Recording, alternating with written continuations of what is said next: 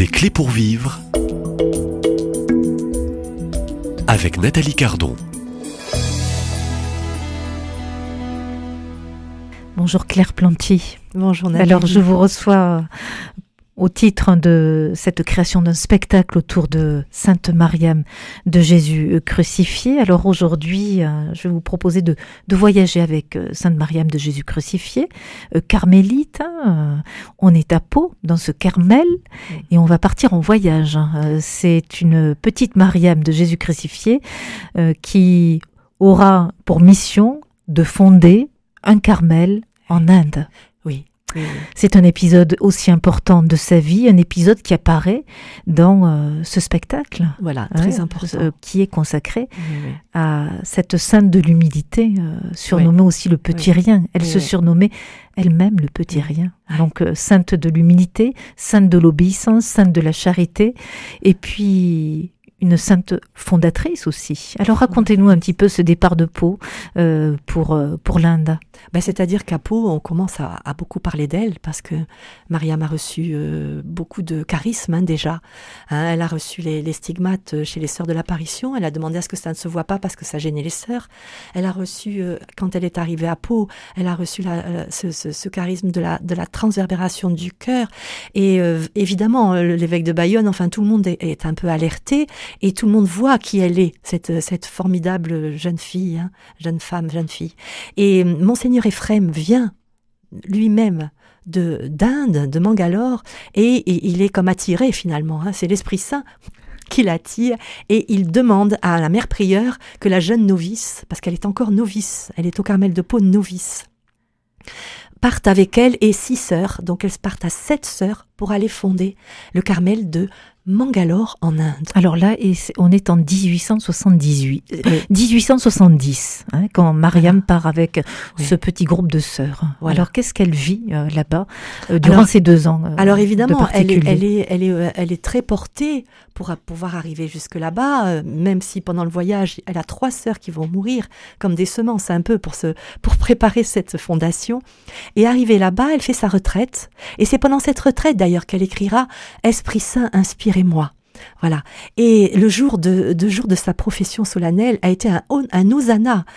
Tout le monde était au nu et tout le monde était l'acclamé. Et puis le soir même, elle a demandé. Tout ça, c'est dans le spectacle. On lui pose des tas de questions sur tous ses extases, etc. Et là, elle dit : mais maintenant, j'ai fait vœu de profession. Je ne peux plus m'épancher comme ça qu'à mon confesseur. Et là, ça va mettre le trouble et les murmures. Et donc, cette confiance en Dieu dont Marie lui parlait, cette confiance sans aucun souci du lendemain, là, elle va être mise très forte à l'épreuve. Parce qu'en fait, ses sœurs vont commencer à la suspecter. Elle va être dans la suspicion, on va douter d'elle, on va se demander si vraiment c'est de Dieu. Même l'évêque. Et ça va être une descente aux enfers pour elle. Vraiment. Et même son confesseur va dire qu'elle n'est pas dans la vérité. Et on va essayer de l'exorciser, etc. Et elle va descendre. Et elle dit, mais je reconnais que je rentre quelquefois dans des accès de colère tellement. Elle est non reconnue, impuissante dans tout ça, mais elle ne veut pas enlever cette confiance en Dieu. Et malgré tout cet extérieur qui est négatif pour elle, qui est un enfer, elle garde au fond d'elle-même une paix profonde. Voilà. Mais c'est là qu'on voit le combat. C'est un vrai combat. C'est le temps du grand combat. C'est le temps du grand combat. Et si on écoutait en musique un petit extrait composé par Ghislain Planty, qui sera dans le spectacle à ce moment-là. Donc ce qu'on va entendre apparaît dans ce spectacle. Donc on l'écoute. Et c'est le temps du combat en Inde pour Mariam. Voilà. Où on doute d'elle. Voilà.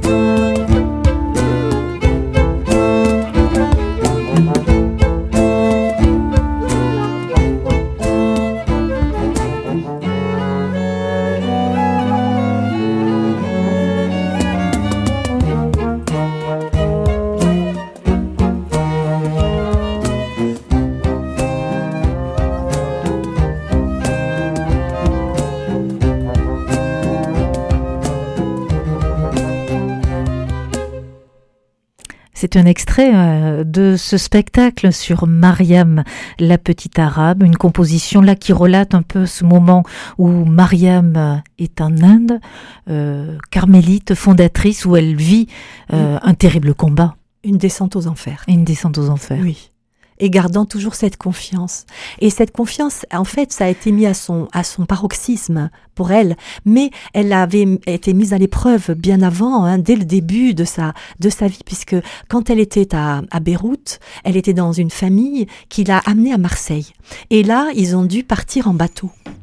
Et pendant cette traversée, il y a eu une énorme tempête, et le capitaine du bateau était affolé, il a cherché tout son équipage, et il a cherché à mettre tout le monde en secours, dans une chaloupe, et il ne trouvait pas Mariam. Et Mariam dormait dans sa cabine. Alors vite, il est allé chercher Mariam, il l'a réveillée, Mariam est montée sur le pont, et là, qu'est-ce qu'elle a fait? Dans la confiance absolue, elle s'est mise à genoux et elle a dit cette parole: « Seigneur Jésus, vous êtes tout-puissant, calmez la mer. » Voilà. Et évidemment, la mer s'est calmée. Et cette parole, elle le dit aussi dans le spectacle, c'est un passage du spectacle. « Le croirez-vous, la tempête cesse, les vagues s'apaisent, nous sommes sauvés, voilà ce que Dieu a fait à cause d'un cri de foi. » Alors au fond, là, Mariam, cet épisode que vous relatez de la tempête, c'est l'épisode de Jésus lui-même. Voilà, c'est l'évangile. La tempête apaisée. Mariam, en fait, elle se nourrit se conforme beaucoup à Jésus et Marie, c'est les deux cœurs unis. Oui, complètement. Ouais.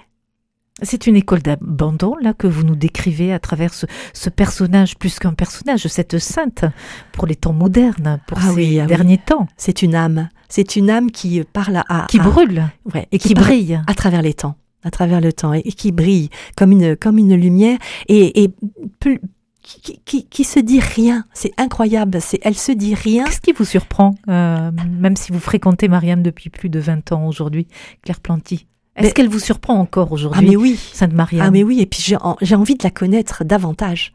Là, je viens de recevoir les lettres qu'elle envoyait, parce qu'elle était illettrée. Elle ne savait pas lire ni écrire. Et en fait, elle avait des personnes qui écrivaient ses lettres, qu'elle dit qu'elle arrivait à... Parce que même dans les extases, elle avait des tas de belles poésies que les autres écrivaient. Et d'ailleurs, on voit bien, elle a, dans le spectacle, on voit bien à un moment aussi cette confiance qui fait qu'elle s'élève, elle lévite. On pourrait dire, mais qu'est-ce que ça veut dire ces lévitations? Mais ça nous parle de la légèreté, d'une part de la toute-puissance de Dieu. C'est-à-dire que Dieu nous montre qu'il est vraiment tout-puissant, qui peut faire des tas de choses. Si on s'abandonne, ce que vous disiez, plus on s'abandonne, plus on est léger. On est léger et on est libre. Et quand on pense qu'elle arrivait à léviter sur une branche très légère, mais c'est un signe que l'amour de Dieu est libre, nous rend libre et nous veut libre. Voilà, pour toujours et depuis toujours. Et ça, c'est un cadeau merveilleux, moi, qu'elle m'apporte, de toujours la découvrir sans cesse dans des petites choses, et des grâces extraordinaires pour un quotidien plus qu'ordinaire. Elle était portière, elle voulait rien être d'autre chose que ça, dans le couvent. Elle était toute simple. Quel est le plus grand défi dans ce spectacle et cette création autour de Mariam? S'il y a un défi. Moi, je crois que le plus grand défi pour le monde, vous voulez dire peut-être aujourd'hui ou... À travers ce spectacle. Oui, moi je crois que c'est ce combat. C'est ce combat, c'est-à-dire qu'il ne faut pas croire que Dieu, bien sûr qu'il est notre créateur, mais il y a un combat avec quelqu'un qui se veut tout puissant et qui ne l'est pas car il a tout perdu, mais qui veut sans cesse montrer qu'il est comme... dans tout ça, il y a quand même... Comme si on mettait de côté un combat, parce que tout devrait avancer tout simplement. L'humilité, on l'a vu tout à l'heure, c'est un travail, et la vie... quelque part, la vie, c'est aussi un combat, mais qui ne donne que de la joie quand on rentre vraiment dans ce combat, qui est le combat du Christ. C'est le combat du Christ. Elle s'est configurée au Christ, en fait. Moi, je vois Saint-François aussi en elle. Elle s'est configurée, elle a vécu des choses très simples. Et c'est bien aussi son nom, on la présente comme Mariam la petite arabe, mais elle est bien aussi surnommée Sainte Mariam de Jésus-Crucifié, c'est tout le symbole de la passion du Christ. Voilà. Et sa joie, elle est la joie de la résurrection, qui est possible dès ici-bas, parce que c'est pour ça qu'elle a toutes ces formes de lévitation, etc., et d'extase. C'est que la résurrection, aujourd'hui, le royaume est ici-bas pour celui qui se complaît dans le cœur de Dieu. Voilà. Merci infiniment pour cette émission du jour, Claire Planty. Merci aussi de présenter et de nous partager un peu, de nous ouvrir un peu les coulisses de ce spectacle, hein, sur cette sainte. Est-ce qu'on peut parler aussi d'une sainte pour ces derniers temps, une sainte des temps modernes, comme peut l'être Sainte Thérèse de Lisieux? Alors, elle était prophète et elle a vu la France. Elle a des paroles très belles sur la France. Elle dit « La France, c'est le cœur de Dieu ». Donc notre France, je pense, peut se confier évidemment au Seigneur, mais à travers l'intercession de Mariam. Tout est dit. Merci Claire Planty, je vous donne rendez-vous demain, même lieu et même heure. À demain. À demain Nathalie.